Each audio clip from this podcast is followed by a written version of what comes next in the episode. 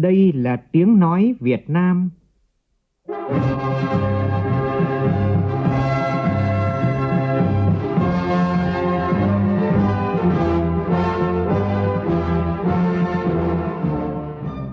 là tiếng nói Việt Nam, phát thanh từ Hà Nội, thủ đô nước Cộng hòa xã hội chủ nghĩa Việt Nam.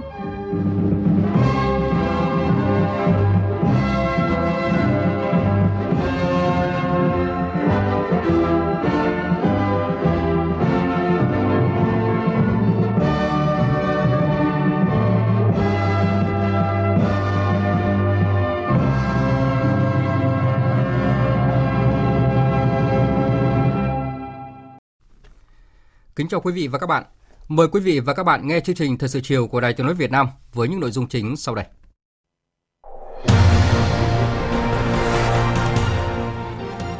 Tổng Bí thư Chủ tịch nước Nguyễn Phú Trọng tiếp các đại sứ Trình Quốc Thư.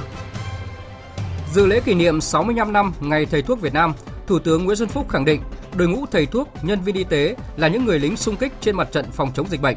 Hình ảnh những thầy thuốc tận tụy cứu chữa người bệnh COVID-19 vừa qua đã làm lay động hàng triệu con tim Việt Nam – Thường trực Chính phủ làm việc với Ban chỉ đạo quốc gia phòng chống dịch COVID-19 yêu cầu triển khai mạnh mẽ biện pháp cách ly tập trung trong phòng chống dịch, đặc biệt là với những người từ vùng dịch vào Việt Nam. Về thời điểm cho học sinh đi học lại, Thủ tướng cho biết sẽ do Bộ Giáo dục và Đào tạo và các địa phương cân nhắc. Nhật Bản ghi nhận trường hợp mắc lại COVID-19 sau khi đã được chữa khỏi và có kết quả xét nghiệm âm tính. Khởi công hai công trình quan trọng là cầu Mỹ Thuận 2 tại tỉnh Tiền Giang và khu bến cảng Mỹ Thủy tại tỉnh Quảng Trị với tổng vốn đầu tư gần 20.000 tỷ đồng. Các cuộc đàm phán hạt nhân giữa Mỹ và Triều Tiên vẫn tiếp tục bế tắc sau hội nghị thượng đỉnh diễn ra tại Hà Nội cách đây một năm. Trong khi đó, cuộc đàm phán hòa bình để tìm kiếm giải pháp chính trị cho Libya đã diễn ra ở Geneva, Thụy Sĩ theo đúng kế hoạch.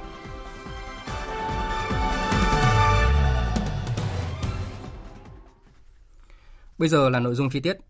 Thưa quý vị và các bạn, sáng nay tại Phủ Chủ tịch, Đại sứ đặc mệnh toàn quyền các nước Campuchia, Thụy Sĩ, Venezuela, Hy Lạp, Luxembourg, Paraguay, Hastimit Jordani đã trình quốc thư lên Tổng Bí thư, Chủ tịch nước Nguyễn Phú Trọng nhân dịp được bổ nhiệm công tác tại Việt Nam.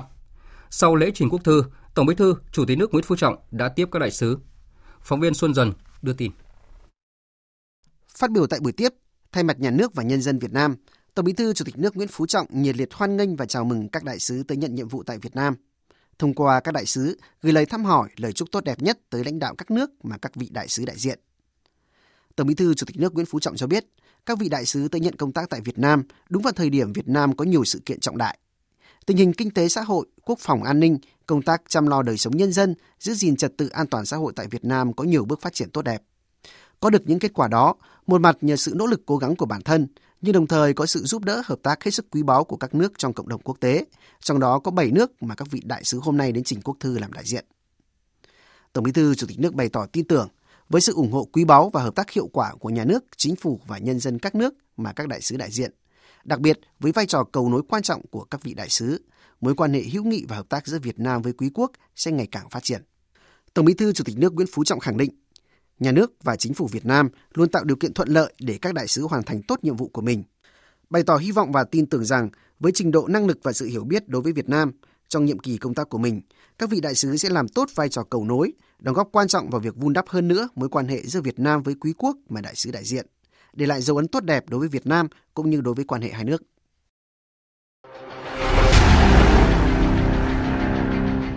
Đẩy lùi COVID-19, bảo vệ mình là bảo vệ cộng đồng.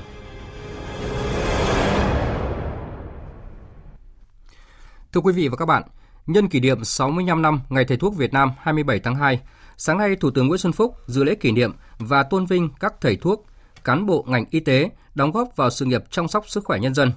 Tôn vinh trí thức tiêu biểu đã có nhiều đóng góp cho trường Đại học Y Hà Nội.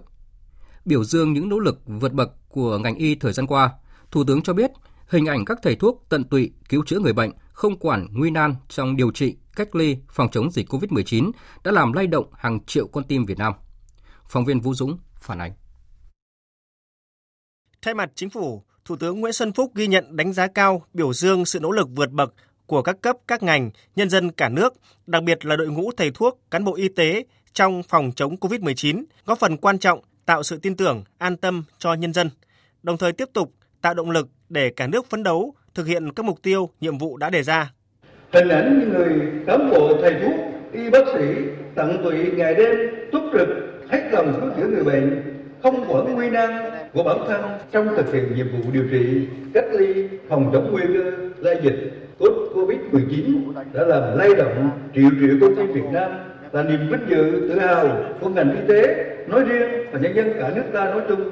Chính đội ngũ thầy thuốc, nhân viên y tế là những người lính xung kích trên mặt trận phòng chống dịch bệnh đã góp phần quan trọng tạo nên những kết quả khả quan mà nhiều quốc gia phát triển có nền y tế hiện đại cũng chưa đạt được. Mặc dù vậy, chúng ta tuyệt đối không được chủ quan và tiếp tục quyết liệt thực hiện các giải pháp phòng chống cho đến khi dập hẳn được dịch Covid-19, bảo đảm an toàn tính mạng và sức khỏe cho nhân dân. Nhân dịp này, thay mặt Đảng, Nhà nước, nhân dân, Thủ tướng bày tỏ tri ân hàng trăm chiến sĩ áo trắng đã anh dũng hy sinh trên các chiến trường và cũng có nhiều người ngã xuống vì dịch bệnh. Nhân dân ta luôn ghi nhớ, biết ơn các thầy thuốc, cán bộ y tế, những người hy sinh thầm lặng, hết lòng phục vụ nhân dân, phục vụ đất nước. Đặc biệt, mỗi khi dịch bệnh bùng phát vào những thời khắc quan trọng trong nỗi sợ hãi của con người, những chiến sĩ áo trắng lại tiếp tục trận chiến của mình, mang lại sự bình yên cho đất nước, nhân dân. Trong đó, quyết tâm phòng chống COVID-19 là một minh chứng sinh động. Những chiến sĩ áo trắng chính là những người chiến sĩ hỏa tuyến chống dịch. Lẽ ra đáng được nhận những bó hoa tươi thắm, những lời tri ân. Nhưng họ vẫn đang trên các mặt trận chống dịch. Cũng tại buổi lễ, Thủ tướng bày tỏ tri ân, tôn vinh những tri thức, các thế hệ giáo sư, bác sĩ tiền bối, các anh hùng lao động, anh hùng lực lượng vũ trang nhân dân, ngành y cả nước, trong đó có trường Đại học Y Hà Nội, những người luôn là niềm tự hào trong tâm khảm người dân Việt Nam và là tấm gương sáng cho thế hệ hôm nay noi theo. Cùng với truyền thống của ngành y tế, Thủ tướng cho rằng những đóng góp của Đại học Y Hà Nội, một cơ sở đào tạo chất lượng chủ lực của đất nước với bề dày lịch sử 118 năm, gắn với lịch sử phát triển của nền y học hiện đại Việt Nam. Các thế hệ giáo sư, bác sĩ, cán bộ, giảng viên, trường Đại học Y Hà Nội nói riêng và các trường đào tạo y học cả nước nói chung luôn mang trong mình trách nhiệm cao quý của hai người thầy, thầy giáo và thầy thuốc. Một người thầy thực hiện nghĩa vụ đào tạo chuyên môn, giáo dục đạo đức nghề nghiệp cho các thế hệ y bác sĩ trong tương lai. Một người thầy gánh vác trọng trách khám chữa bệnh. Tất cả vì sự nghiệp bảo vệ, chăm sóc sức khỏe của nhân dân, vì sự phát triển của đất nước. Đại học Y Hà Nội hiện có đội ngũ hùng hậu với hơn 2.000 công chức, viên chức, người lao động, trong đó có 23 giáo sư. Trong tình hình COVID-19, thầy và trò nhà trường tiếp tục dạy và học, vừa khám, chữa bệnh, phục vụ nhân dân. Các thầy thuốc thực sự là các chiến sĩ trên mặt trận y tế với lời thề nghề nghiệp cao quý, với sự can đảm, ý thức trách nhiệm cao, sẵn sàng đáp ứng mọi nhiệm vụ được giao cùng hệ thống y tế cả nước. Nêu lên những thời cơ và thách thức trong thời gian tới đối với đất nước, Thủ tướng cho rằng Đại học Y Hà Nội cần có tầm nhìn phát triển, đáp ứng yêu cầu chăm sóc sức khỏe nhân dân. Trong bối cảnh đó, trường Đại học Y Hà Nội hôm nay cần có tầm nhìn khát vọng vươn lên mạnh mẽ, phát triển ngang tầm khu vực và đạt đẳng cấp quốc tế trong tương lai không xa. Các đồng chí cần tập trung xây dựng, phát triển, phấn đấu trở thành trường đại học y đa ngành, đa lĩnh vực gồm các trường chuyên ngành, hình thành hệ thống các bệnh viện thực hành hiện đại, góp phần bảo đảm điều kiện cần thiết để phát triển đội ngũ thầy thuốc tinh hoa, tập trung nghiên cứu, ứng dụng khoa học công nghệ mới, phục vụ tốt nhiệm vụ đào tạo thầy thuốc, cán bộ y tế cho nền y học hiện đại và nâng cao chất lượng chăm sóc sức khỏe của nhân dân. Với phương châm đào tạo bậc đại học là cơ bản, đào tạo bậc sau đại học là cốt lõi, Thủ tướng cho rằng trường Đại học Y Hà Nội cần tập trung phát triển theo hướng đào tạo tinh hoa, lấy khoa học công nghệ và dịch vụ y tế làm nền tảng, kinh tế trí thức là động lực phát triển của nhà trường, giữ vững vị thế của trường đại học tiên phong đi đầu cả nước về đào tạo khoa học, y học, đẩy mạnh nghiên cứu, chuyển giao công nghệ y tế cho các cơ sở y tế trong cả nước, tạo động lực phát triển trong sự nghiệp đào tạo và nền khoa học y học Việt Nam. Đào tạo cũng phải hướng tới hội nhập quốc tế với phương châm là đào tạo tại Việt Nam nhưng chất lượng quốc tế. Theo Thủ tướng, nhiệm vụ cấp bách trước mắt của thầy và trò nhà trường Đại học Y Hà Nội là cùng với ngành y tế, các cấp các ngành tiếp tục chủ động và quyết liệt thực hiện các biện pháp phòng chống dịch bệnh COVID-19 tập trung thực hiện thắng lợi các nghị quyết số 20 và 21 của Trung ương về tăng cường công tác y tế và công tác dân số trong tình hình mới với các chiến lược, chương trình, kế hoạch của ngành. Nhân dịp này, Thủ tướng yêu cầu các trường đào tạo ngành y phải đặt chất lượng đào tạo lên hàng đầu với mong muốn không chỉ riêng trường Đại học Y Hà Nội mà tất cả các trường đều phải chú trọng việc nâng cao chất lượng đào tạo, tăng cường thanh tra kiểm tra, giám sát chất lượng đầu ra, bảo đảm đào tạo các thế hệ thầy thuốc đủ về số lượng và tốt về chất lượng. Thủ tướng mong muốn và tin tưởng Trường Đại học Y Hà Nội cùng tất cả các trường đào tạo ngành y tiếp tục nỗ lực vượt qua khó khăn, thách thức, luôn có khát vọng vươn lên, nỗ lực bứt phá, đổi mới, sáng tạo, đoàn kết, dân chủ trong hoạt động, hoàn thành xuất sắc sứ mệnh đào tạo thầy thuốc, cán bộ y tế và bảo vệ chăm sóc sức khỏe nhân dân đã được Đảng, Nhà nước và nhân dân tin tưởng giao phó. Cũng sáng nay, Thủ tướng Nguyễn Xuân Phúc chủ trì buổi làm việc của Thường trực Chính phủ với Ban chỉ đạo quốc gia phòng chống dịch COVID-19. Phóng viên Vũ Dũng tiếp tục thông tin. Sau khi các bộ ngành phát biểu, kết luận cuộc họp, Thủ tướng Nguyễn Xuân Phúc nêu rõ, chúng ta đã có những thành công quan trọng ban đầu, 16 ca dương tính đều ra viện. Chính phủ đã làm tất cả với tinh thần cao nhất trong bảo vệ sức khỏe và tính mạng của người dân, đã có đối sách đúng, kiên quyết cách ly đối với cộng đồng với các ca dương tính. Các giải pháp có sự đồng bộ từ trung ương đến địa phương. Các giải pháp của Việt Nam được thế giới đánh giá cao.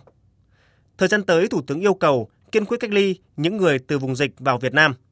Các lực lượng phải tiếp tục các phương án chuẩn bị đề phòng các tình huống xấu xảy ra.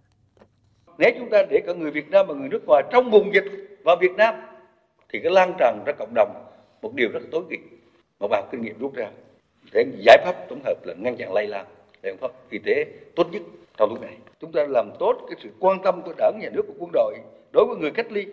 Chúng ta tiếp tục tạo điều kiện cho người cách ly có đảm bảo sinh hoạt bình thường. Nếu chúng ta không cách ly dẫn đến cái tâm lý anh cứ về Việt Nam thì được vào cộng đồng được về nhà nghỉ ngơi. Thì cái lây truyền này rất phổ cập ở nhiều tỉnh thành trong cả nước. Lây nhiễm rất nghiêm trọng mà chúng ta không thể nào kiểm soát được. Do đó, Thủ tướng yêu cầu Bộ Ngoại giao và các cơ quan liên quan phải giải thích cho người từ vùng dịch phải cách ly và cần có thái độ kiên quyết, khuyến cáo công dân ở đâu thì thực hiện tốt hướng dẫn của nước sở tại. Những người tiếp xúc với người dương tính đều phải kiểm tra. Thủ tướng cũng chỉ đạo tiếp tục không tập trung đông người, không tổ chức các cuộc họp, hội nghị nếu không cần thiết. Trong đó, Thủ tướng lưu ý có thông tin về việc có gần 1.000 người họp về sách giáo khoa tại khách sạn Mường Thanh ở Thanh Hóa và nêu rõ nếu đúng thì đây là việc cần phải nhắc nhở đối với Thanh Hóa. Nhắc lại bài học chống dịch của Vĩnh Phúc, Thủ tướng cho biết tỉnh vừa chống dịch vừa thúc đẩy hoạt động kinh tế hiệu quả, tăng trưởng kinh tế 2 tháng đầu năm không những không giảm mà còn tăng trưởng trên 10% so với cùng kỳ. Về tình hình dịch thời gian tới, Thủ tướng Nguyễn Xuân Phúc nhận định. Tôi nhận định rằng tình hình diễn biến của COVID-19 phức tạp ở một số nơi xuất hiện ổ dịch mới. Nhưng mà chúng ta có niềm tin tình hình dịch bệnh trên toàn cầu sẽ được kiểm soát cơ bản và tiến triển tốt vào quý 2 năm tới. Thì kinh tế thế giới sẽ có những diễn biến tích cực. Kinh tế Mỹ đang rất lạc quan. Một số nền kinh tế chủ chốt gồm những quốc gia bị tác động bởi dịch sẽ khởi sắc lấy lại đà tăng trưởng. Tôi nói điều này để các bộ, các cấp, các ngành, các đồng chí tính toán phương án, bố trí lực lượng, kể cả lực lượng lao động và các vật tư, vật liệu sản xuất. Cho nên tôi yêu cầu các bộ, các ngành, các địa phương ngay từ thời điểm này bên cạnh kiên quyết ngăn chặn dịch COVID-19 có hiệu quả thì cần phải có những tư duy đột phá chính sách và hành động để năm 2020 sẽ là năm tiếp tục thành công về kinh tế, ổn định về xã hội, hoàn thành đầy đủ toàn diện các mục tiêu mà Đảng Quốc hội đã giao cho chúng ta. Do đó, Thủ tướng chỉ đạo Ngân hàng Nhà nước Việt Nam tiếp tục công bố rõ hơn chính sách tiền tệ mang tính hỗ trợ nền kinh tế như giảm lãi suất, giãn nợ. Hơn lúc nào hết, Thủ tướng yêu cầu Bộ Tài chính trình Thủ tướng Chính phủ giải pháp giãn hoãn chậm nộp thuế, thậm chí là giảm lệ phí logistics, giãn thời gian nộp bảo hiểm y tế hay bảo hiểm xã hội để tạo đà cho các đơn vị sản xuất kinh doanh. Những quy định nào thuộc thẩm quyền của Quốc hội thì báo cáo Quốc hội và Thường vụ Quốc hội. Trong đó cần tăng chi tiêu cho an sinh xã hội, nhất là hỗ trợ đối với người dân vùng dịch bệnh cho biết sắp tới sẽ có một chỉ thị của Thủ tướng để thúc đẩy sản xuất kinh doanh có sự chuẩn bị để tăng tốc thời gian tới. Thủ tướng biểu dương Bộ Văn hóa Thể thao và Du lịch đã cử Thứ trưởng sang Anh để tìm thị trường du lịch. Bộ Công Thương cũng đã họp để có giải pháp không để đứt gãy các chuỗi sản xuất, tìm nguyên liệu cho sản xuất ngay trong tháng 3 tới. Báo cáo tại buổi làm việc, thay mặt Ban chỉ đạo, Thứ trưởng Bộ Y tế Đỗ Xuân Tuyên cho biết, tính đến 9 giờ ngày 27 tháng 2, số ca nhiễm COVID-19 bên ngoài Trung Quốc lần đầu tiên lớn hơn số ca nhiễm của Trung Quốc, đánh dấu bước ngoặt lây lan dịch bệnh trên phạm vi toàn cầu. Hiện tại, tất cả các châu lục trừ châu Nam Cực đều ghi nhận nhiễm COVID-19 với 49 quốc gia vùng lãnh thổ công bố có người mắc. Hàn Quốc hiện là quốc gia có số trường hợp mắc tăng nhanh và cao nhất ngoài Trung Quốc, 1.595 người mắc và 12 ca tử vong, tập trung chủ yếu ở các thành phố Daegu và Bắc Gyeongsang. Chính phủ Hàn Quốc đã nâng mức cảnh báo lên mức cao nhất. Tại Việt Nam, Từ ngày 13 tháng 2 đến nay, không ghi nhận các trường hợp mắc mới. Tổng số trường hợp nghi ngờ đang theo dõi cách ly là 92 người. Tổng số tiếp xúc gần và nhập cảnh từ vùng dịch đang được theo dõi sức khỏe là 5.474 người. Cũng xin được thông tin thêm, đó là đối với việc cho học sinh đi học trở lại, Thủ tướng nêu rõ, việc này sẽ do Bộ trưởng Bộ Giáo dục và Đào tạo, Ủy ban nhân dân các tỉnh thành phố xem xét theo khung kế hoạch thời gian năm học 2019-2020 mà Bộ đã công bố. Kỷ niệm 65 năm Ngày Thầy thuốc Việt Nam, sáng nay, Ủy viên Bộ Chính trị, Bí thư Thành ủy, Trường đoàn đại biểu Quốc hội thành phố Hà Nội Vương Đình Huệ đã đến thăm và chúc mừng các y bác sĩ và kiểm tra công tác phòng chống dịch COVID-19 tại bệnh viện Đức Giang và Sở Y tế Hà Nội. Phóng viên Nguyên Nhung đưa tin. Giám đốc Sở Y tế Hà Nội Nguyễn Khắc Hiền cho biết, hiện nay Sở Y tế thành phố quản lý 80 đơn vị trực thuộc, trong đó có 42 bệnh viện, 5 trung tâm chuyên khoa, 30 trung tâm y tế quận, huyện, thị xã với gần 27.000 công chức, viên chức và người lao động. 100% bệnh viện tuyến huyện đã thực hiện thành thạo kỹ thuật mổ nội soi. Các bệnh viện tuyến thành phố phát triển các kỹ thuật mới chuyên sâu, ngang tầm với bệnh viện tuyến trung ương và các nước tiên tiến trong lĩnh vực sản khoa, tim mạch, ghép thận, ngoại khoa, điều trị thoát vị đĩa đệm, ung bướu. Ngành y tế Hà Nội luôn tập trung kiểm soát chặt chẽ tình hình dịch bệnh trên địa bàn thành phố, trong đó tập trung tối đa nguồn lực xây dựng triển khai kế hoạch phòng chống dịch COVID-19. Đặc biệt, ngành y tế đã phối hợp với Sở Giáo dục và Đào tạo thành phố triển khai phổ biến tập huấn cho hơn 5.000 giáo viên để sẵn sàng cho việc học sinh tới trường. Chúc mừng đội ngũ cán bộ, y bác sĩ ngành y tế thủ đô nhân kỷ niệm 65 năm Ngày Thầy thuốc Việt Nam. Bí thư Thành ủy Hà Nội Vương Đình Huệ đề nghị ngành y tế tiếp tục bám sát chỉ đạo của Trung ương, thành phố, giả soát trang thiết bị vật tư, cơ sở vật chất cho các phương án phòng chống dịch, đảm bảo phù hợp, khả thi với thực tế cư dân đông đúc của thành phố, sẵn sàng đối phó với tình huống xấu nhất, không để dịch xảy ra trên địa bàn. Chúng ta không chủ quan đâu chị ạ. Bây giờ phải nghiên cứu cả cái trường hợp phải cách ly cả một khu phố cơ. Chứ nếu trường hợp nó xảy ra ổ dịch đấy thì là cơ sở nào mà cách ly cho được. Lên nhà lên nhà, phố lên phố thế này cách ly kiểu gì. Nhưng mà chúng ta phải tính toán hết. Đề nghị ngành y tế công chí chỉ đạo tất cả các cơ sở khám chữa bệnh là ra soát lại tất cả các cái chỉ đạo của thành phố một cách thực chất nhất. Là phải có cái phương án rất là kỹ.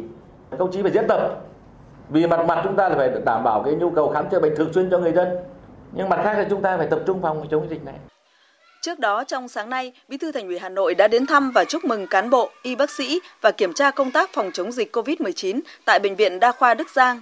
Đây là một trong năm bệnh viện được Sở Y tế thành phố bố trí là nơi cách ly, theo dõi và điều trị các bệnh nhân nhiễm COVID-19.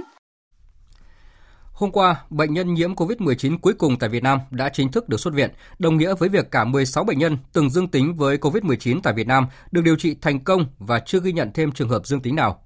Chúng ta không chủ quan, nhưng có quyền được bình tâm khi nhìn vào những con số biết nói này. Những con số được tạo nên bởi ba tấm khiên chống giặc COVID-19 của ngành y tế Việt Nam, đó là dự phòng, điều trị và truyền thông. Vào lúc này, hàng vạn y bác sĩ tại Việt Nam vẫn đang phải gồng mình chống dịch. Cuộc chiến vẫn đang ở phía trước sẽ còn nhiều cam go có thể đến.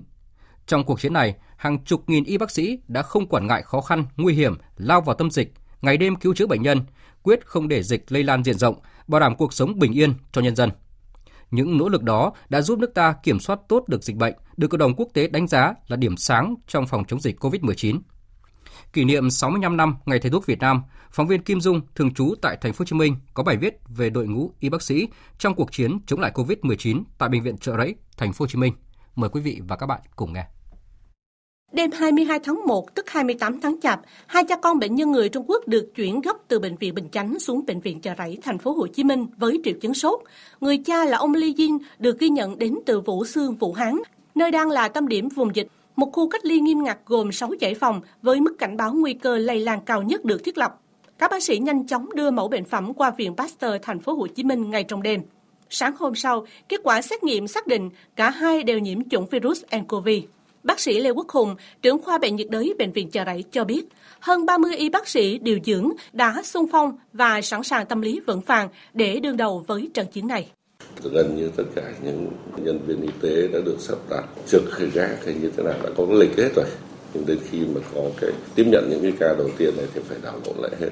Những cái người được lựa chọn trực tiếp điều trị và theo dõi những bệnh nhân này là những cái người có chuyên môn rất là giỏi tay nghề vững phải có những cái người đó là bình thường hàng ngày làm việc rất là tỉ mỉ để tránh những cái sai sót dù là nhỏ nhất gây nên tình trạng lây lan bệnh ra bên ngoài trong đội ngũ hơn 30 người đó có bác sĩ Nguyễn Ngọc Sang. Bác sĩ Sang rất căng thẳng khi bệnh án ông Lee Jin hồi độ yếu tố và nguy cơ tử vong. 65 tuổi, nhiều bệnh nền cực kỳ nguy hiểm như đái tháo đường, cao huyết áp, bệnh mạch vành, đặt ba stent và bị ung thư phổi vừa phẫu thuật hơn một năm. Đặc biệt, cả ngày hôm đó, ông Lee Jin sốt cao trên 40 độ, ho nhiều, thể trạng yếu, phổi vừa nhiễm virus, vừa bội nhiễm hô hấp với những lớp dịch dày đặc.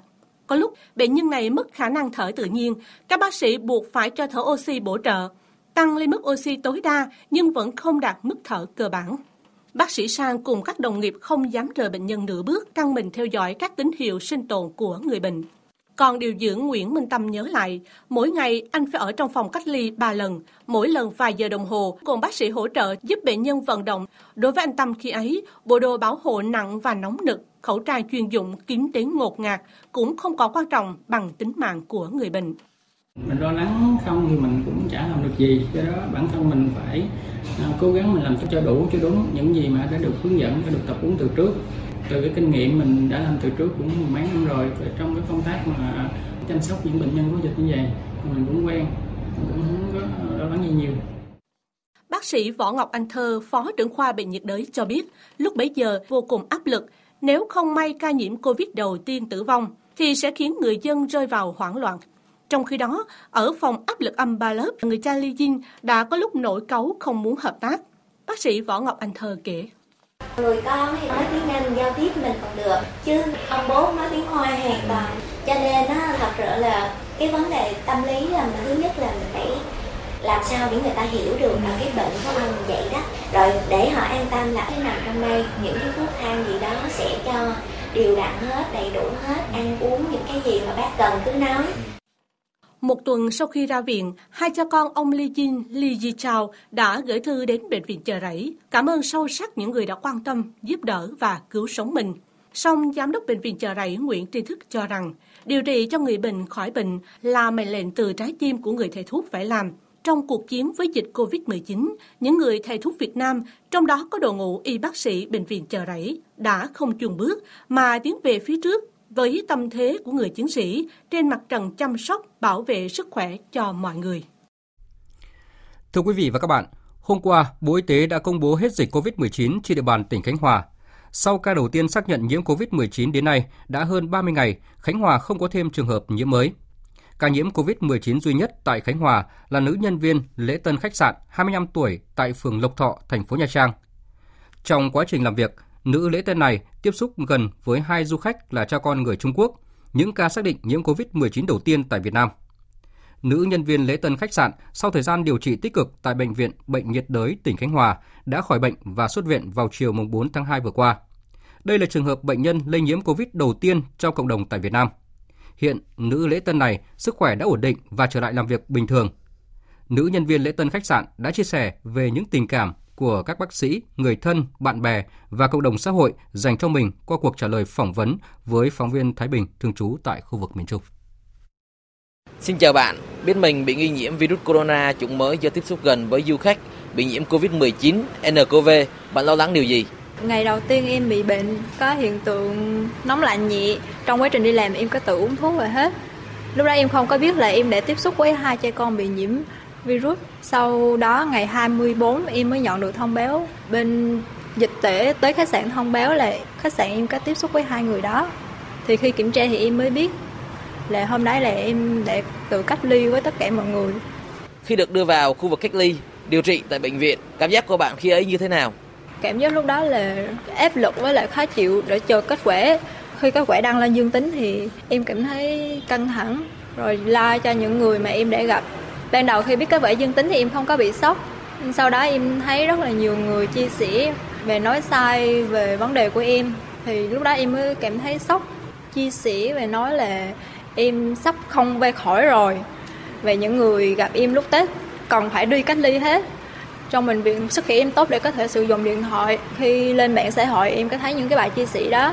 Cảm thấy lúc đó ép lực với lại đầu óc rất là nặng nề luôn khi ờ, ở ngoài thì lúc đó nhiều người động viên thì ít mà nhiều người chửi rủa thì nhiều em thấy là khi mà em mắc bệnh này thì nó không có mệt không có dấu hiệu sổ mũi hay khó thở chỉ có ho ít thôi em chỉ mệt là khi nhận được nhiều cái ý kiến trái chiều trên mạng xã hội mệt nhiều hơn Bạn vừa nói đến sự kỳ thị. Vậy sự kỳ thị có phải là điều khó vượt qua đối với những người bệnh nhân như bạn? Dạ đúng rồi. Thì nếu mà trong cái quá trình mà em bị nhiễm thì mọi người có suy nghĩ đó thì không thể trách ai được. Nhưng mà khi mà để hết bệnh rồi, nhưng mà trong suy nghĩ của mọi người vẫn không thể hết được. Có nhiều cái phát ngôn ảnh hưởng đến công việc và tương lai của em nữa. Mắc chuyện là em ăn ngủ với lại hai người đó thì nói tùm lum tùm le ảnh hưởng đến em thì em có thể vượt qua được, nhưng mà ảnh hưởng đến gia đình của em nữa, bố mẹ em cũng lớn tuổi nữa. Không tốt. Em đã chấp hành toàn bộ cái việc cách ly và nghe theo chỉ dẫn của các y bác sĩ vì em muốn là bảo vệ cho bản thân mình, bảo vệ cho toàn bộ người thân và những người em quen biết. Nếu như em không có hợp tác cách ly thì có thể cái vấn đề này sẽ lây lan cho nhiều người khác nữa. Khi mà em biết em dương tính là em có gọi điện cho tất cả những người em đã gặp thì em có hỏi họ, với lại hướng dẫn cho họ kiểm tra sức khỏe tự cách ly.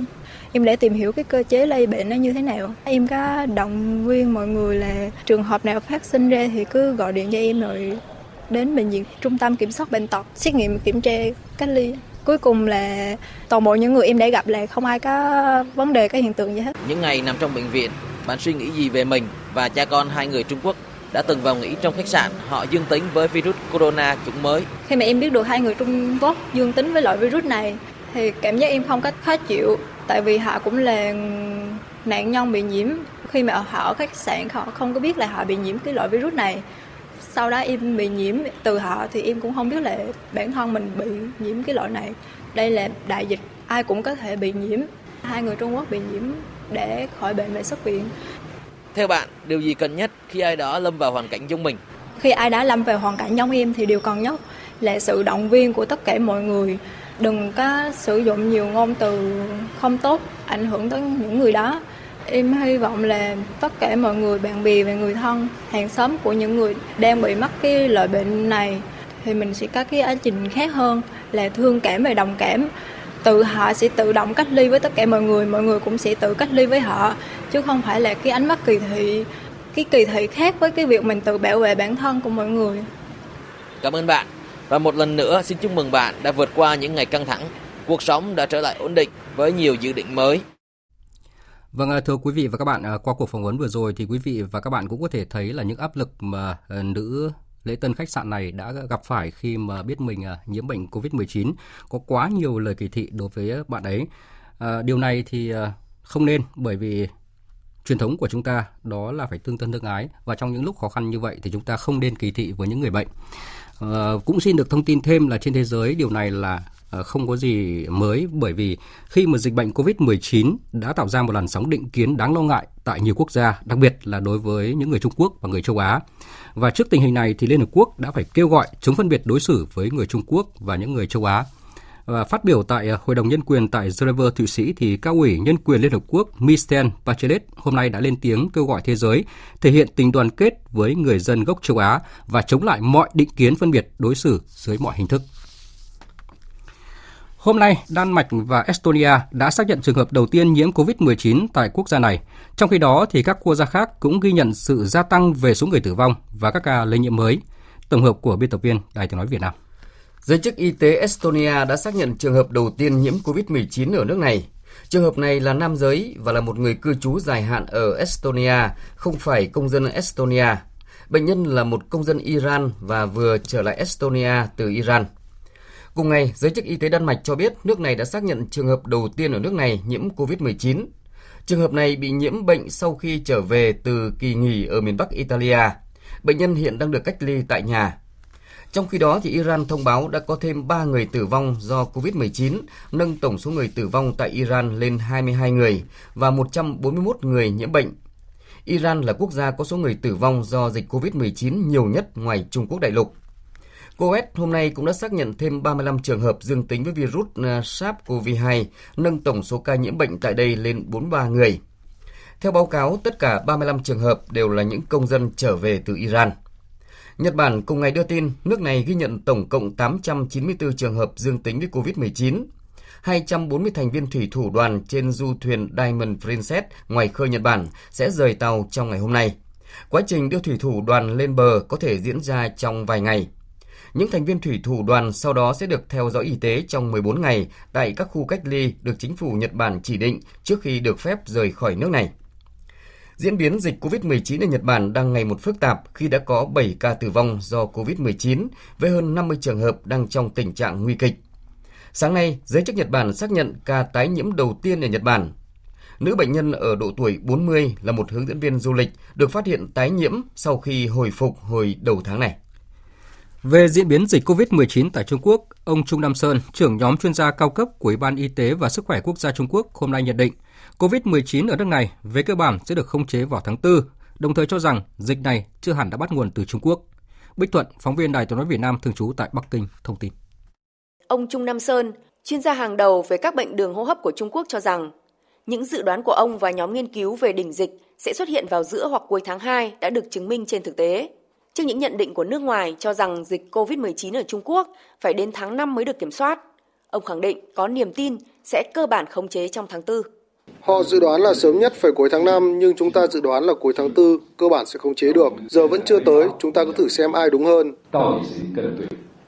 Đối với các trường hợp xét nghiệm dương tính trở lại sau phục hồi, ông cho rằng dù không thể khẳng định tuyệt đối rằng không có các ca tái nhiễm, nhưng thông thường theo quy luật chung của các bệnh truyền nhiễm, khi cơ thể người bệnh đã sản sinh kháng thể thì sẽ không thể nhiễm lại. Về việc vẫn còn tồn dư virus SARS-CoV-2 trong các xét nghiệm đường dịch ruột và phân của người bệnh đã được chữa khỏi, ông cho biết bệnh nhân có những quy luật riêng của mình. Theo ông, vấn đề nghiêm trọng hiện nay không phải là tái nhiễm, mà là liệu những người này có thể tiếp tục lây sang người khác nữa hay không. Đây mới là điều cần quan tâm theo dõi. Về nguồn gốc SARS-CoV-2, ông cho rằng Lúc đầu chúng tôi không nghĩ tới nước ngoài, giờ tình hình ở nước ngoài đã có những thay đổi, chúng tôi sẽ phải xem xét thêm, nhưng trước tiên phải xem xét ở Trung Quốc, vì dịch bệnh xuất hiện đầu tiên ở Trung Quốc nhưng chưa chắc đã bắt nguồn từ Trung Quốc. Hàn Quốc hôm nay cũng ghi nhận thêm hơn 500 ca mắc virus corona chủng mới, nâng tổng số ca mắc lên 1.766 người.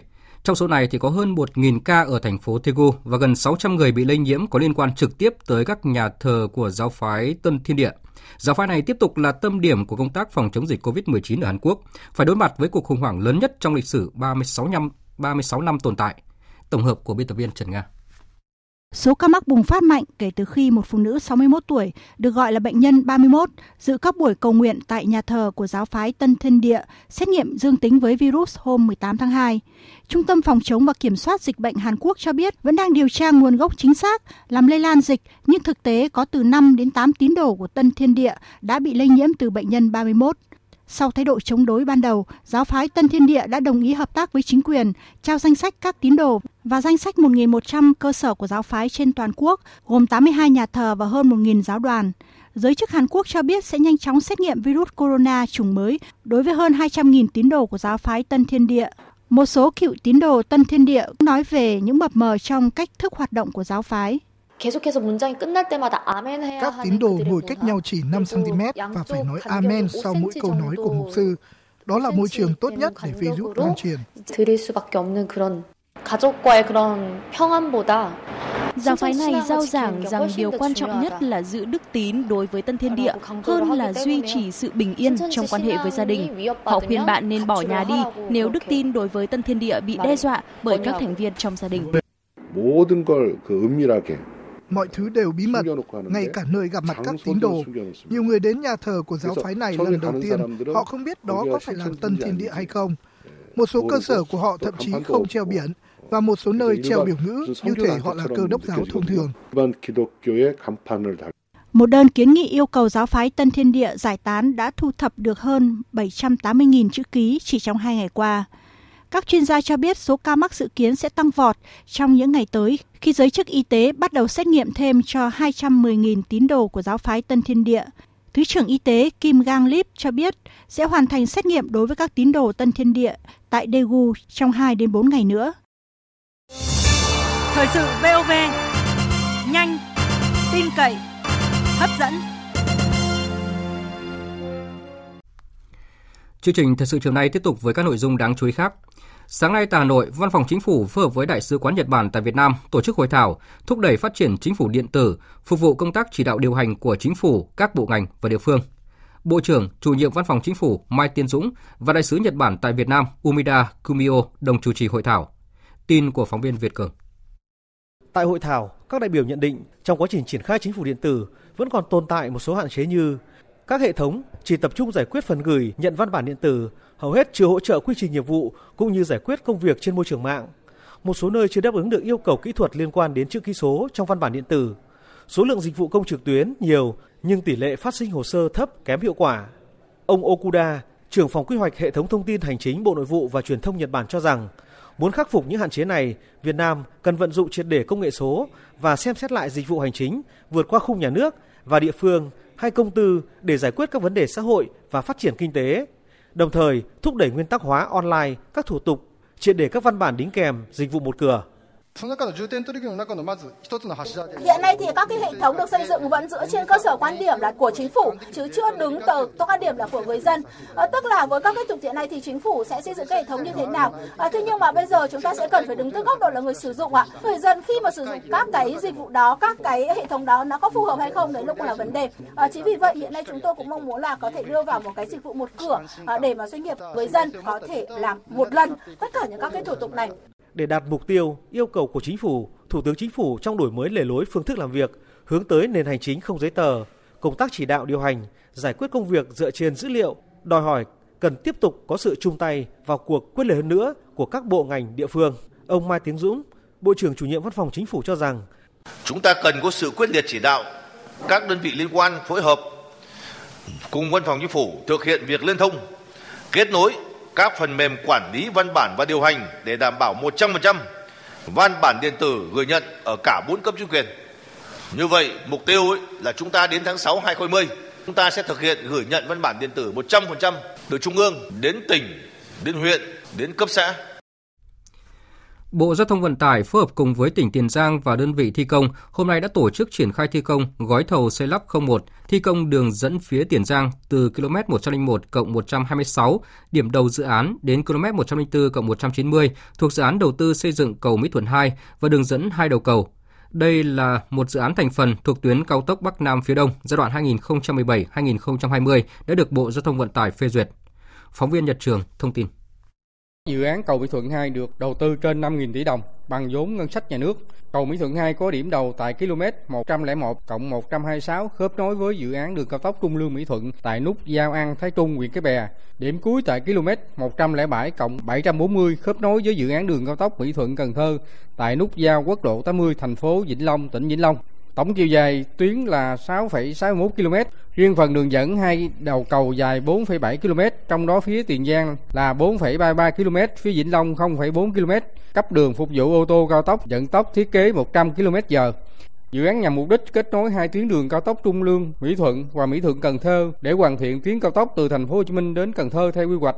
Khi hoàn thành, dự án sẽ tạo mạng lưới giao thông hoàn chỉnh kết nối các đường trục chính đã và đang được đầu tư xây dựng tại khu vực tạo nên sự gắn kết chặt chẽ thông thương giữa trung tâm kinh tế thương mại phía Nam và các tỉnh đồng bằng sông Long, góp phần hoàn thiện hệ thống vận tải logistics trong khu vực, đồng thời giảm áp lực giao thông ngày càng lớn cho cầu Mỹ Thuận hiện hữu và quốc lộ 1A đang quá tải.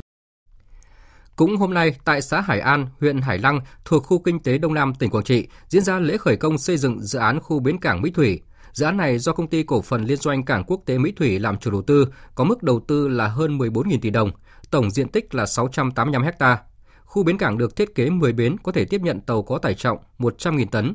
Dự án hoàn thành sẽ là nơi thu hút lượng hàng hóa từ các nước trên tuyến hành lang kinh tế Đông Tây như Myanmar, Thái Lan, Lào, Việt Nam để đi các nước trên thế giới.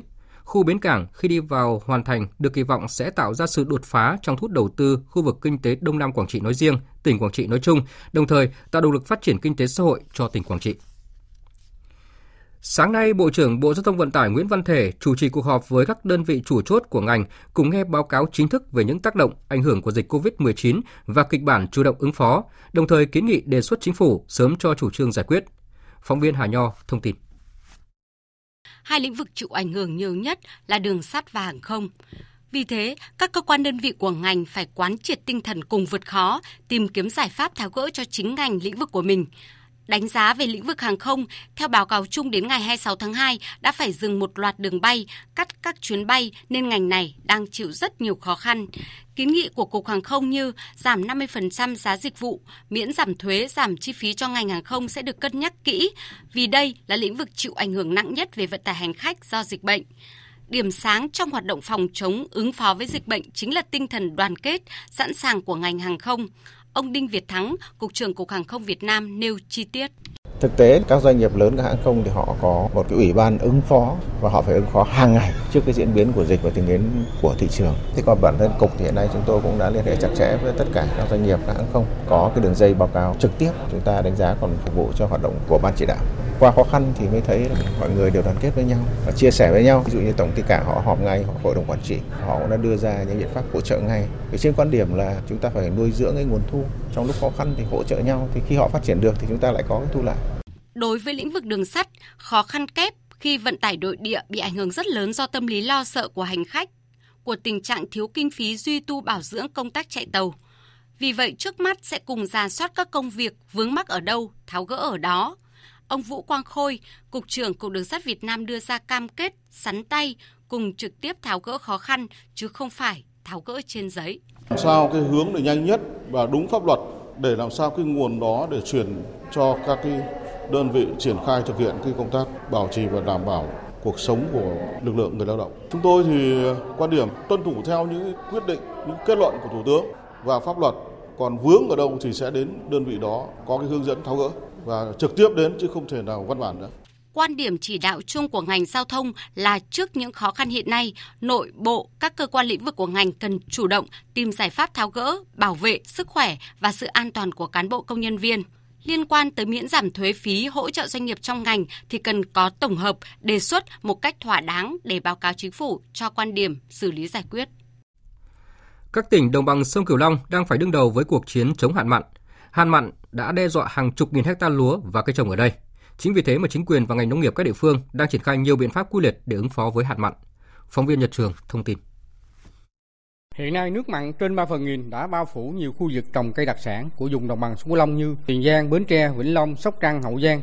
Trong đó do thiếu nguồn nước ngọt, có hàng nghìn hecta cây sầu riêng, măng cụt, chôm chôm, bưởi, vú sữa đã có biểu hiện vàng lá, trái lá và sẽ chết nếu nắng hạn kéo dài. Thậm chí tại các xã ven sông Tiền thuộc huyện Cây Lậy của tỉnh Tiền Giang đã có từ 10 đến 20% cây sầu riêng bị chết trắng. Giải pháp cứu nguy cho vườn cây đặc sản được nhiều nhà vườn khu vực đồng bằng sông Long lựa chọn hiện nay là dùng xe thùng, xe bồn hay xà lan chuyển nước ngọt từ đầu nguồn đến bơm tưới vào vườn cây đang khát nước. Ông Võ Hữu Thoại, Phó Viện trưởng Viện Cây ăn quả miền Nam cho biết, giải pháp đưa nước ngọt vào phun tưới cho vườn cây lúc này là cần thiết, nhưng nhà vườn phải biết tiết kiệm nước và không xử lý cho cây ra trái thời điểm này trong cái điều kiện mà khô hạn thì chúng ta nếu ta bơm vô trong mương ấy, thì nước nó sẽ bị thấm xuống nó mất đi. Thành ra cái lượng nước tốn rất nhiều theo đó mà cố gắng trữ ở trong cái hệ thống uh, trữ nước túi ni lông hoặc là những cái ờ, bạc mà nó không thấm nước mình sau mình bơm nước vào sau đó mình lấy nước rồi mình tưới. Chúng ta hạn chế tối đa là bốn phân học mà bốn phân thì nó cây nó ra tuột non lá non thậm chí nó ra bông ra trái thì cực kỳ nguy hiểm. Thành ra thành tưới cái lượng nước vừa phải để cho cái cây đó nó chống chịu trong giai đoạn này. Tiếp theo, biên tập viên Nguyễn Kiên sẽ chuyển đến quý vị và các bạn một số thông tin thời tiết đáng chú ý. Trung tâm Dự báo Khí tượng Thủy văn Quốc gia cho biết, từ nay đến cuối tuần, thời tiết ở hầu khắp các khu vực trên cả nước đều ít biến động. Miền Bắc và Bắc Trung Bộ vẫn duy trì kiểu thời tiết sáng và đêm trời rét, trưa chiều nắng ấm áp, nhiệt độ tiếp tục tăng dần từng ngày. Đêm nay khu vực này nhiệt độ thấp nhất là 18 độ, vùng núi cao có nơi từ 13 đến 16 độ. Sang đến ngày mai, nhiệt độ tăng thêm 1 đến 2 độ so với hôm nay, cao nhất là 29 độ, có nơi trên 30 độ. Ở Nam Trung Bộ, đêm có mưa rào vài nơi, nhiệt độ trong khoảng 21 đến 23 độ. Tây Nguyên về đêm, nhiệt độ xuống thấp, chỉ còn từ 17 đến 19 độ, trời khá lạnh. Ngày mai có nắng, nhiệt độ cao nhất là 32 độ. Nam Bộ đêm nay không mưa, nhiệt độ từ 22 đến 25 độ, khá mát mẻ, dễ chịu. Sang ngày mai, trời tiếp tục có nắng nóng, cao nhất là 35 độ. Ở miền Đông Nam Bộ có nơi trên 35 độ.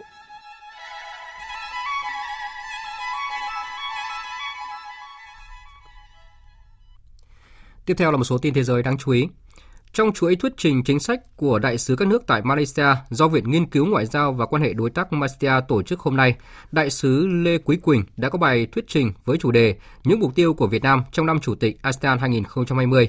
Tham dự buổi thuyết trình có quan chức Bộ Ngoại giao Malaysia, đại sứ một số nước tại Malaysia, đại diện ngoại giao đoàn cùng giới chuyên gia nghiên cứu, báo giới sở tại. Trong bài thuyết trình về năm ASEAN 2020 tại Kuala Lumpur, Đại sứ đặc mệnh toàn quyền Việt Nam tại Malaysia Lê Quý Quỳnh khẳng định, Việt Nam sẽ nỗ lực hoàn thành vai trò nước chủ tịch ASEAN 2020 với mục tiêu vì một ASEAN gắn kết và chủ động thích ứng. Đại sứ Lê Quý Quỳnh nhấn mạnh, việc đảm nhiệm vai trò Chủ tịch ASEAN là trách nhiệm to lớn, mang đến nhiều thách thức cũng như cơ hội cho Việt Nam. Việt Nam sẽ quyết tâm và dành ưu tiên cao nhất thực hiện trọng trách này, góp phần xây dựng một cộng đồng ASEAN ngày càng gắn kết và vững mạnh trên cơ sở kế thừa những thành quả đạt được từ Chủ tịch ASEAN trước và đề xuất các sáng kiến và kế hoạch mới, góp phần hoàn thành mục tiêu tầm nhìn cộng đồng ASEAN 2025. Theo đại sứ Lê Quý Quỳnh, trong năm vừa qua, tình hình thế giới và khu vực diễn biến phức tạp với sự nổi lên của chủ nghĩa bảo hộ và cạnh tranh thương mại. Xuất phát từ các vấn đề đặt ra cho ASEAN cũng như căn cứ vào yêu cầu nhiệm vụ về xây dựng cộng đồng ASEAN, Việt Nam đã lựa chọn chủ đề gắn kết và chủ động thích ứng với mong muốn khẳng định đoàn kết có ý nghĩa quyết định với sự vững bền của ASEAN. Hội đồng Bảo Liên Hợp Quốc đã nhóm họp để hục ủng hộ Hiệp ước không phổ biến vũ khí hạt nhân và kỷ niệm 50 năm ngày Hiệp ước có hiệu lực. Các nước thành viên Hội đồng Bảo an đều bày tỏ quyết tâm thúc đẩy các mục tiêu của Hiệp ước này. Phạm Huân, phóng viên Đài tiếng nói Việt Nam thường trú tại Mỹ, thông tin. Các nước thành viên Hội đồng Bảo an nhấn mạnh Hiệp ước không phổ biến vũ khí hạt nhân NPT tiếp tục là nền tảng cho chế độ không phổ biến vũ khí hạt nhân cũng như việc theo đuổi giải giáp hạt nhân và sử dụng năng lượng hạt nhân với mục đích hòa bình. Các thành viên Hội đồng Bảo an cũng bày tỏ quyết tâm thúc đẩy các mục tiêu của hiệp ước này. Các nước này cũng nhấn mạnh vai trò của hiệp ước trong việc duy trì hòa bình quốc tế, an ninh và ổn định, cũng như mục tiêu cuối cùng là một thế giới không có vũ khí hạt nhân. Các thành viên Hội đồng Bảo an nhấn mạnh tầm quan trọng của việc tuân thủ và củng cố hiệp ước trong bối cảnh các thách thức địa chính trị quốc tế hiện nay, đồng thời kêu gọi các nước tham gia hiệp ước cùng hợp tác để đạt được tiến triển trong việc không phổ biến vũ khí hạt nhân, giải giáp hạt nhân và sử dụng năng lượng hạt nhân cho mục đích hòa bình. Phát biểu tại cuộc họp, Đại sứ Đặng Đình Quý, trưởng phái đoàn thường trực Việt Nam tại Liên Hợp Quốc, tái khẳng định sự ủng hộ mạnh mẽ của Việt Nam đối với việc tuân thủ hiệp ước một cách nghiêm túc và cân bằng dựa trên ba trụ cột, không phổ biến vũ khí hạt nhân, giải giáp hạt nhân và sử dụng năng lượng hạt nhân vì mục đích hòa bình. Các cuộc đàm phán hạt nhân giữa Mỹ và Triều Tiên vẫn tiếp tục lâm vào thế bế tắc tròn một năm sau hội nghị thượng đỉnh tại Hà Nội. Biên tập viên Phạm Hà tổng hợp thông tin. Mối quan hệ Mỹ-Triều bước sang một trang mới sau khi Mỹ phớt lờ hạn chót vào cuối năm ngoái, với việc Triều Tiên tuyên bố sẽ trình làng các vũ khí chiến lược mới, từ bỏ ràng buộc giao ước ngừng thử hạt nhân và tên lửa đạn đạo xuyên lục địa. Những cảnh báo này làm gia tăng lo ngại về bóng ma hạt nhân đang quay trở lại với mức độ nghiêm trọng chưa từng có. Bất chấp cảnh báo qua lại nhưng vẫn có hy vọng cho hòa bình trên bán đảo Triều Tiên với việc hai bên để ngỏ cánh cửa đàm phán. Đến thời điểm này, mọi thứ vẫn đang trong tầm kiểm soát khi chưa có bất cứ thêm một vụ thử mới nào từ phía Triều Tiên. Ngoại trưởng Hàn Quốc Kang Kyung-hwa cho rằng cần phải sớm nối lại các cuộc đối thoại để không bỏ lỡ động lực đàm phán. Hàn Quốc sẵn sàng hợp tác với Triều Tiên để tạo điều kiện cho đối thoại. Chính phủ Hàn Quốc theo đuổi tiến trình đối thoại hòa bình trên bán đảo Triều Tiên, thúc đẩy ngoại giao với Triều Tiên để đạt được phi hạt nhân hóa hoàn toàn trên bán đảo Triều Tiên. Các cuộc đàm phán đã bị đình trệ gần đây và chúng tôi lấy làm tiếc về việc Triều Tiên vẫn chưa quay trở lại bàn đàm phán, bất chấp những nỗ lực kiên nhẫn của chúng tôi. Chính phủ Hàn Quốc cam kết tiếp tục ủng hộ con đường phi hạt nhân hóa hoàn toàn và thiết lập hòa bình lâu dài trên bán đảo Triều Tiên. Bất chấp những nỗ lực của Hàn Quốc, giới quan sát không mấy lạc quan vào triển vọng đàm phán Mỹ-Triều, đặc biệt trong bối cảnh Triều Tiên đang phải tập trung nguồn lực đối phó với dịch COVID-19, trong khi Tổng thống Donald Trump cũng quá bận rộn với kế hoạch tranh cử vào tháng 11 tới. Cuộc đàm phán hòa bình để tìm kiếm giải pháp chính trị cho Libya đã diễn ra ở Geneva, Thụy Sĩ theo đúng kế hoạch, dù trước đó đã có nhiều nghi ngại về nguy cơ đổ vỡ do nhiều bên đối lập từ chối tham gia. Cuộc đàm phán diễn ra dưới sự bảo trợ của Liên Hợp Quốc, nhưng hiện chưa có thông tin chi tiết về kết quả đàm phán. Đây là một trong ba kênh đàm phán ngoại giao do Liên Hợp Quốc làm trung gian nhằm tìm kiếm giải pháp chấm dứt hoàn toàn tình trạng xung đột ở thủ đô Tripoli của Libya, vốn bùng phát từ tháng 4 năm ngoái sau các chiến dịch quân sự do lực lượng quân đội miền Đông tiến hành. Lực lượng này do tướng Khalifa Haftar đứng đầu nhận được sự hỗ trợ của Ai Cập, các tiểu vương quốc Ả Rập Thống Nhất UAE và sự ủng hộ chính trị của Mỹ, Nga và Pháp. Trước đó, hồi đầu tuần này, giới chức quân sự của quân đội miền Đông và chính phủ đoàn kết dân tộc được Liên Hợp Quốc công nhận và Thổ Nhĩ Kỳ, Qatar ủng hộ đã đạt được thỏa thuận mở đường cho một lệnh ngừng bắn ở xung quanh thủ đô Tripoli. Ngoài ra, kênh đàm phán về kinh tế cũng đã được tổ chức với kết quả hạn chế. Quân đội Thổ Nhĩ Kỳ vừa tiến hành các cuộc tấn công trả đũa nhằm vào các lực lượng chính phủ Syria tham gia chiến dịch quân sự ở Idlib và tuyên bố sẽ tiến hành chiến dịch đẩy lùi quân đội Syria được Nga hậu thuẫn khỏi các chốt quan sát của Thổ Nhĩ Kỳ ở tỉnh Idlib. Trước nguy cơ một cuộc tấn công toàn diện của Thổ Nhĩ Kỳ chỉ là vấn đề thời gian, các bên liên quan đang nỗ lực để tháo gỡ ngòi nổ xung đột ở Idlib. Ngoại trưởng 14 nước châu Âu trong đó có Pháp, Đức họp tại Paris ngày hôm qua đã lên tiếng yêu cầu lực lượng chính phủ Syria và lực lượng yểm trợ Nga chấm dứt chiến dịch ở tỉnh Idlib và quay trở lại các điều khoản của thỏa thuận ngừng bắn năm 2018. Vừa rồi là các tin thời sự quốc tế đáng chú ý. Tiếp tục chương trình thời sự chiều nay là trang tin thể thao.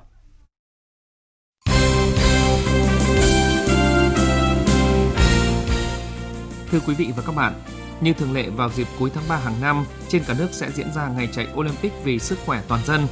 Tuy nhiên, ngày chạy năm nay đã bị hoãn lại do ảnh hưởng của dịch Covid-19.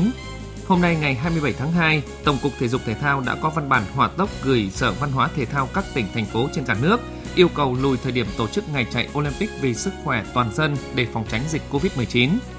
Tổng cục Thể dục Thể thao cũng đề nghị Sở Văn hóa Thể thao và Du lịch các tỉnh thành phố thu xếp tổ chức ngày chạy Olympic vì sức khỏe toàn dân sang thời điểm phù hợp. Cũng trong sáng nay, tổng số 39 trọng tài và trợ lý trọng tài các giải bóng đá ngoài chuyên nghiệp quốc gia 2020 đã trải qua bài kiểm tra về thể lực. Theo đánh giá của ban trọng tài, lực lượng các trọng tài và trợ lý trọng tài tham gia đợt tập huấn lần này đã có sự chuẩn bị kỹ lưỡng nên kết quả thu được rất tốt. Chỉ có một trợ lý trọng tài không đạt yêu cầu là Vương Quốc Việt của Tiền Giang và sẽ không được tham gia làm nhiệm vụ tại giải bóng đá ngoài chuyên nghiệp quốc gia 2020.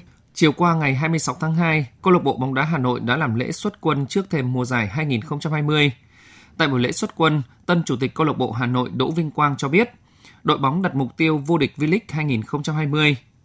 Để chuẩn bị cho mùa giải 2020, câu lạc bộ Hà Nội đã tái ký hợp đồng với các cầu thủ Phạm Đức Huy, Phí Minh Long, Đinh Tiến Thành, Moses, Nguyễn Văn Quyết. Ngoài ra, đội bóng thủ đô cũng chiêu mộ thêm các tân binh là Lê Xuân Tú, Bùi Hoàng Việt Anh, Rimario, Lê Văn Xuân.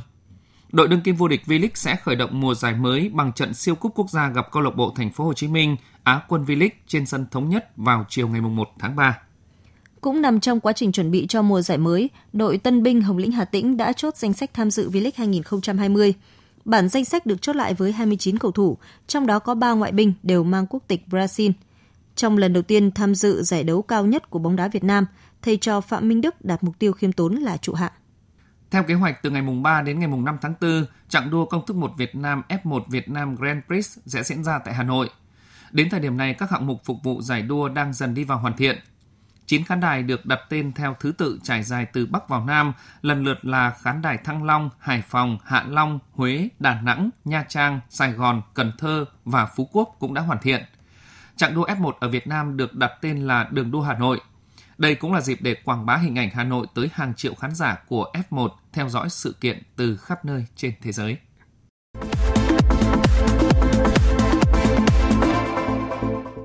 Dạng sáng mai diễn ra loạt trận lượt về vòng 1-16 đội UEFA Europa League. Trong đó, hai đại diện của bóng đá Anh là Manchester United và Arsenal đều được chơi trên sân nhà khi tiếp câu lạc bộ Brugge và Olympiacos. MU đang thăng hoa với 4 trận bất bại trên các đấu trường, trong đó có 2 trận thắng và 2 trận hòa. Hai trận thắng là trước Chelsea 2-0 và Watford 3-0. Còn hai trận hòa là với Wolverhampton 0-0 và chính Club Brugge 1-1. MU đang theo đuổi tham vọng lớn trong giai đoạn còn lại của mùa giải.